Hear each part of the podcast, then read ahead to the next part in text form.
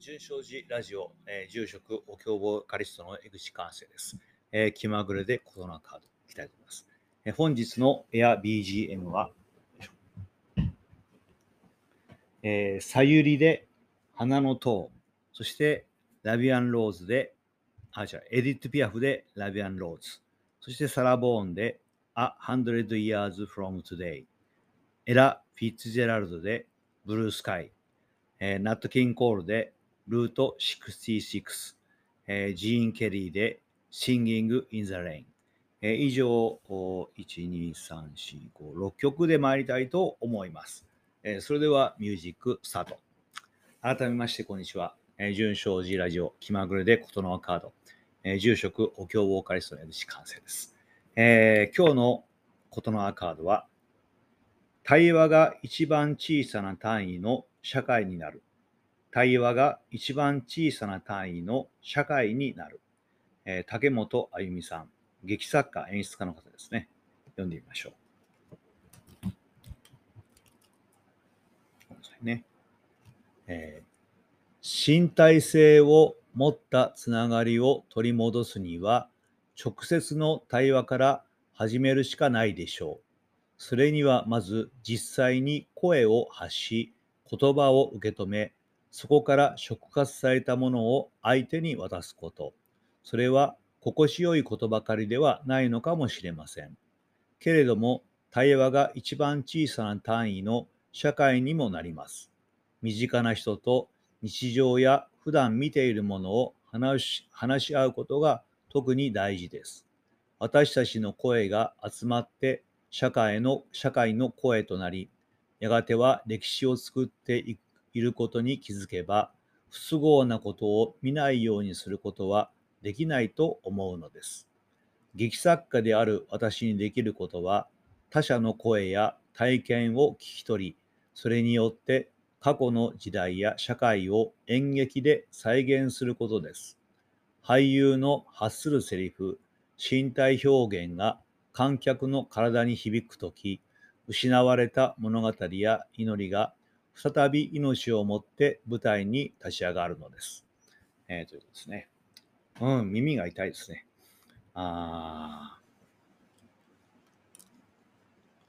声を発し、そしてそれを人と話すことが大事であると。まず身近な人から。この身近な人と話すのがなかなか難しいですね。難しい。僕にはそれがなかなかできないんでね。妻からしょっちゅう怒られますけど。なかなか難しいですね、やっぱりね。そうですね。特に、まあ、よく言われるんだけど、年を取ってきたせいにしちゃいけないんだろうけどもね。竹本さんがおっしゃる通りね、声を発し、言葉を受け止めと。相手の言葉を受け止めることがまずできなくなってきていますね。すごく自分の中でそれは反省しているところですね。何かこう入ってくると、それを簡単にね、すごく浅いところで、判断してまた声を発してしまうということが多くなってきているような気がするんでね。なかなかこれは難しいですね。そうですね。それができれば、まあ、もしかしたら母ともね、なんとかうまくやってきてこれたのかもしれないですね。なかなかそれはできないね。厳しいことかなと思っています。ただやっぱり本当にこう、それが大事だということは分かっているんでね。ぜひともそうしたいなとは思っていますね。特に、今、日本ではね、そういう意味では対話というものがあらゆるところで失われてしまっているのかもしれませんね。なんだろうかな。発することはあって、それを批判することはあったとしても、受け止めてまたそこから次につなげていくということができなくなってしまったんだろうなと。特にここ10年ほどですね、安倍という人が総理大臣になってからですね、これは世界的な流れでもあるのかもしれませんけども、分断とよく言われますよね。お互いに話し合うことができなくなって、ぶつかり合っていくような社会になってしまってますね。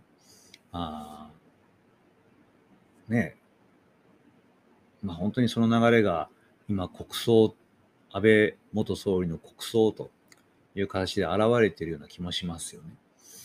これで社会がまた分断してしまってますもんね。こういうこと言っちゃご批判を受けるかもしれませんけどもね。あの人が残していったものってのは本当にひどい社会を残していったと言ってもいいかもしれません。ただそれもやっぱり僕らが望んで作ってきたものかもしれないですね。安倍という人にはほとんど中身がないですから、見てるとね。ですからそういう雰囲気、そういう気ですね。そういうものを受け取って、あの人はそれを体現していたのかもしれませんしね。本当に竹本さんおっしゃることが痛いですね、私にとってはね。ちょっとこれ本当に、少しまた考える、必要があるような気がします。ありがとうございました。さて、この間から続いているお話ですね。改めてね、S さんからのご投稿で、ご質問でね、阿弥陀さんと仏様と、お釈迦様とか、一体何が違ってどうなのかという、本当にこれは大事なことなんですね。少しお話をしていきたいとまた思います。で、前回までは、仏と、まずゴータマ・シュタルダというインドの王子がね、釈迦族の王子が悟りを開かれて、そしてブッダとなったということをお話しました。そしてまたブッダというのは如来とも呼ばれますね。如来というのは真理が現れたという意味になります。それが如来という言葉ですね。ですから、真理そのものと言ってもいいかとは思うんですね。ですから、形があるということではないですし、何か実在するということでもないんだということなんですね。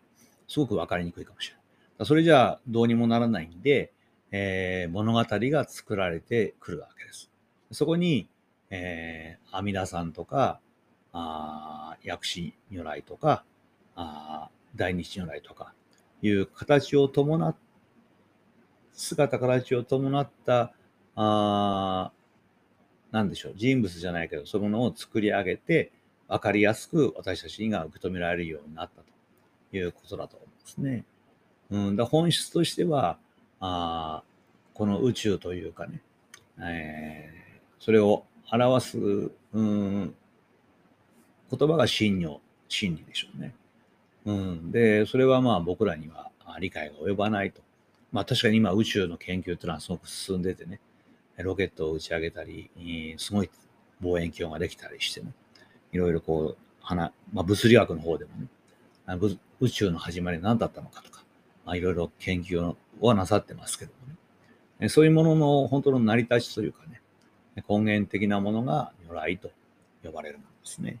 だから、前にもちょっとお話ししましたけども、すごく言葉がね、重複していたりとか、ある部分で重なっていたりとか、同じ事柄を表すのにいろんな方向から表さざるを得ないんでね。なんで言葉がたくさんできるわけですね。で、その如来という言葉、その真理という言葉を表すのに、また浄土という言葉があります。極楽浄土の浄土ですね。これは浄土っていうのは一つの国ですから、それは明らかに、物語として成立してくるものですね。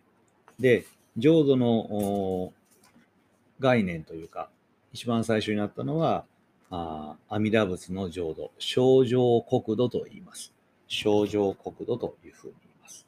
これは阿弥陀如来のお浄土、西方浄土とも言われていますね。西にあるんだという、西の彼方にあるんだというふうに言われています。そして薬師如来は浄瑠璃浄土、ね、浄瑠璃浄土という、ね、これは、でまたこれ東にあるのか、浄瑠璃浄土ね。そして釈迦如来は霊山浄土。お釈迦様はさっき言ったように実在はしたんだけども、如来としてあるんで、浄土というものがあそこに概念として挙げられました。そして観世音菩薩、有名な観音様ですね。観世音菩薩は不堕落浄土と、不堕落浄土というふうに言われています。で、これだけじゃなくてね、浄土ってものすごくたくさんある、あちこちに。それ何かって言って、やっぱり、この世界って、地球だけじゃなくて、ね、全てを包括してる如来なんで、真如なんてね、真理なんてね。それを、もう四方八方にあって、上下、左右、四方八方にあってね、全て私たちに働きかけているということで、それだけ数多くの浄土が建てられます。で、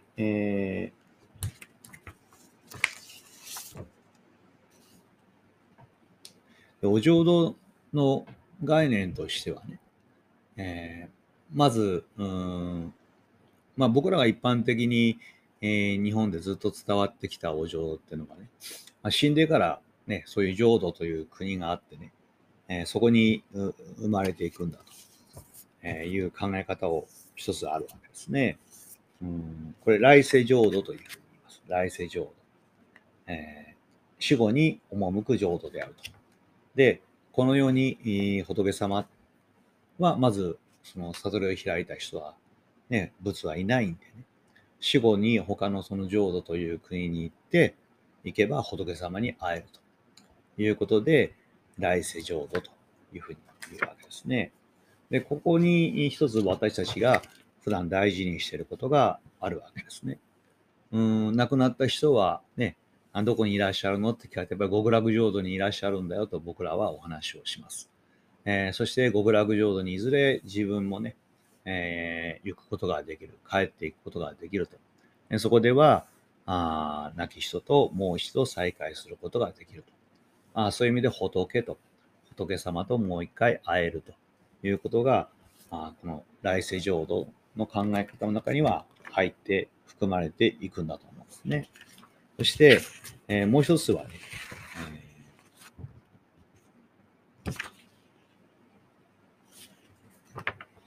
浄仏国土という考え方なんですね。これは今私たちが生きている世界をお浄土にしていこうという考え方ですね。で、これはね、ちょっと横にそれますけども、菩薩の行であるということなんですね。菩薩の行というものの考え方から始まった一つの国土ですね。で、菩薩っていうのはね、さっき、観音菩薩っていうふうに言いましたね。観音菩薩、菩薩なんですね。で、もともと菩薩っていうのはね、一番最初は、お釈迦様は悟りを開かれて、仏になったけども、その悟りを開くまでのね、状態を菩薩というふうに、呼んだということらしいです。菩提心といってね、仏になると、悟りを開くという思いを持って修行を積む人を菩薩というふうに言うんですね。特に、お釈迦様の場合はね、その生きておられる時の修行も含めてですけども、前生誕と、これもお話ですけども、生まれていくんですね。そこには写真といって、写真ってこの写真じゃないですよ。身を捨てると。他者のために身を捨てて、そこに、そういう、功徳を施していくというお話がたくさんあるんですね。そういう、私たちを救い取るために一生懸命働いて、で、悟りを開かれていくという状態を菩薩というんですね。なので、その菩薩はね、常に私たちのために働き続けているというふうに考えるわけですね。なので、この世界もいずれは仏の国になっていくと、悟りの世界になっていくというふうに考えるんで、現実世界を浄土化するというふうに、成仏国土では言われています。ただこれは気をつけなきゃいけないのはですね、仏教の場合はですね、この間から申し上げている通りね、お話の僕らが分かりやすく受け取るためのお話の世界と、論理ではないですね、事実としてあるものの常にこう並行してね、あります。両輪がありますんでね。ですので、現実世界を浄土化するって言っても、例えば経典に書かれているようなね、極楽浄土がいろいろ、さっき言ったようにたくさんの浄土があるんだけども、そこに、極楽浄土はこういうものですよ、ああいうものですと書かれているわけですね。それを目指して、現実世界を作り変えていくって話では決してないんですね。それは、そこを間違えてしまうと、やっぱりどっかでね、かつて、キリスト教もそうだったし、イスラムは今でもそういうのが、ね、ありますね。原理主義とかね。そういうものに陥ってしまうわけですね。世界中をキリスト教徒にすれば、戦争はなくなるだろうとかね。争いは生まれなくなるだろうとか、愛に満ちていくだろうとかね。世界中をイスラム教にしてしまえば、本当に理想的な世界が出来上がるんじゃないかと。それによって、それを強要していくようなことが起きてきてしまうんでね。ここは一つ気をつけなきゃいけないところですね。そして三つ目、情弱高度。これは現実にある浄土というふうに理解します。信仰を通して、今、ここにおいて、つかまれ、浸る浄土であると。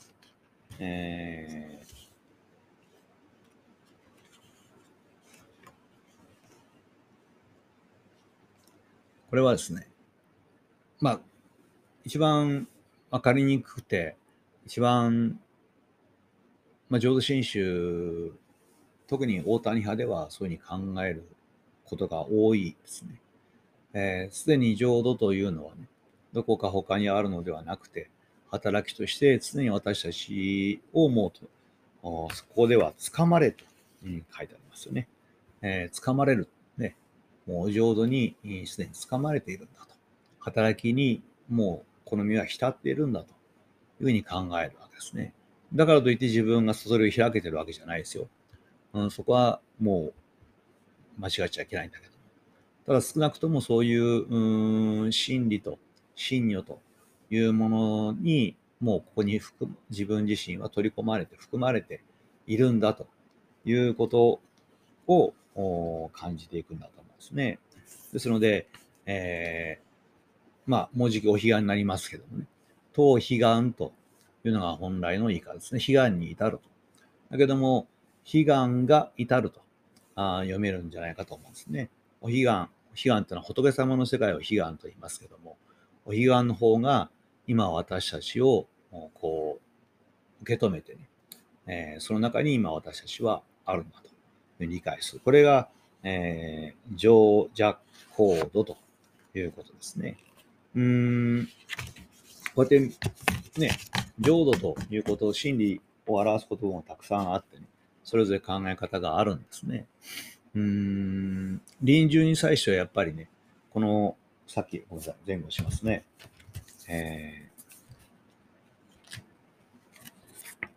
情弱高度っていうのはね、天台智義という人が、考えられたというふうに言われています。ただ、智義もね、亡くなるときには、その天台智義も亡くなるときには、最初の、来世浄土ですね。浄土に生まれたいというふうに願ったと言われてますので、ね、どれがどれっていうわけじゃなくて、これが全部、まあ一つの、僕らにとっては一つのものになっていくのかもしれません。なかなか難しいです。もうちょっとね、わかりやすく進めていけばいいんだけども、また少しずつ話をしていきたいと思います。ごめんなさい。今日はリクエストとお便りをいただいているので、ちょっと読んでみたいと思います。常連のゆいしんさんからですね。ありがとうございます。いつもありがとう。本当にね。AirBGM リクエストは、さゆりで花の塔です。さはひらがな、ゆはカタカナ、りはひらがなですね。面白いね。花の塔というリクエストです。読みましょう。こんにちは。秋彼岸もそろそろということで、だんだんと暑さも落ち着いて、彼岸花が咲き出す時期になりましたね。彼岸花、かっこリコリスというと、今ものすごい人気で社会現象になっている SF アニメ作品があるので、その ED 曲をAirBGM にリクエストしてみました。リコリス・リコイルという作品で Amazon プライムビデオで1位になったり、BD や小説版が発売前から予約が殺到して、重版がかかったりと、その人気ぶりが国内や海外でも話題になっています。諜報員や AI によって犯罪の計画を事前に察知し、実行される前に犯人たちを処分するリコリス（彼岸花）と呼ばれるエージェントたちにより、日本の治安は人知れず守られているというマイノリティリポートのような世界観で、アニメはそのリコリスと呼ばれる少女たちの物語となっています。リコリスたちは日本の街に違和感なく溶け込むため、女子高生を模した制服を着ています。主人公の千里は卓越した運動能力の持ち主で、組織や周りの大人から殺し屋としての才能を期待されているのですが、本人はその力を誰かを助けるために使うことが自分の使命だと考えていて、様々な思惑の中で揺れ動く少女たちの選択が胸を打ちます。海外ドラマのような作りで大人も楽しめる作品だと思うので、ご住職にもおすすめできるかなと思います。今回リクエストした花の塔もメロディーや歌声、歌詞もすごく好きな曲、すごく好きでよく聴いています。ということです。ありがとうございました。リコリス・リコイル。まだ私はこれよく知らないんですけども、見てみましょう。ね。そうですね。マイノリティリポートって、もう15、16年前のアメリカの、ね、ハリウッドの SF 映画ありましたね。そういう AI がね、事前にこいつが犯罪を犯すからっていうことで、どんどん、人を、なんでしょう、逮捕していく。ね。で、その逮捕している、刑事が、AI によって選定されちゃうんですね。それで逃げたりとか抵抗していくっていう、確か SF があったと思います。それと話が似てるのかもしれませんね。そう、これいただいて、ちょっと2、3日後だったかな。インターネット見てたら、このアニメの中でね、彼岸花をね、タバコのように吹かすシーンがあって、それがすごいかっこいいっていう評判になったらしいんですけども、ただすぐにですね、それは真似しないようにという、ことがずっと拡散されましたね。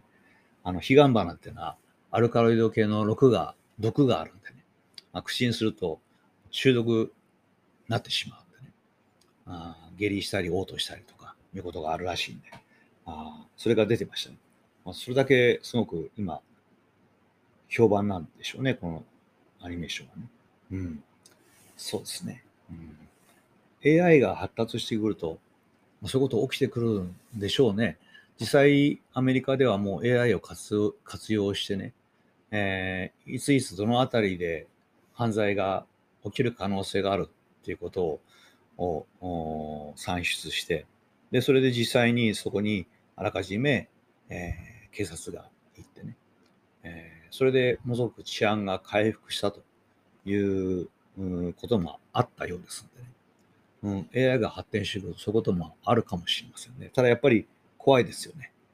むしろ仏教で言えば縁というふうに考えますからね。どこでどうなるかっていうのは AI を持ってもこれはもうなかなか、決められないことではないかと思いますね。そこまでね、まだ AI には託せない部分はたくさんあると思うんでね。まあでもね、量子コンピューターっていうのがもうできてるのかな。ああいうものができてくると、今のコンピューターよりももっと計算能力がね、何万倍って高いようですんでね。そうすると、気象に関してもある程度分かってくるのかもしれないし、ね。どうなっていくんでしょうね。楽しみですね。ということで、今日は、終わります。また次回、お彼岸に入っちゃうんで、次回できるかどうかは分かりませんけども、やれたらやります。お願いします。純正寺ラジオでは皆さんのご意見、ご批判、ご希望、そして、エア BGM、リクエスト、今日はゆいしさんありがとうございます。ぜひお願いしたいと思っております。ではまた次回、失礼します。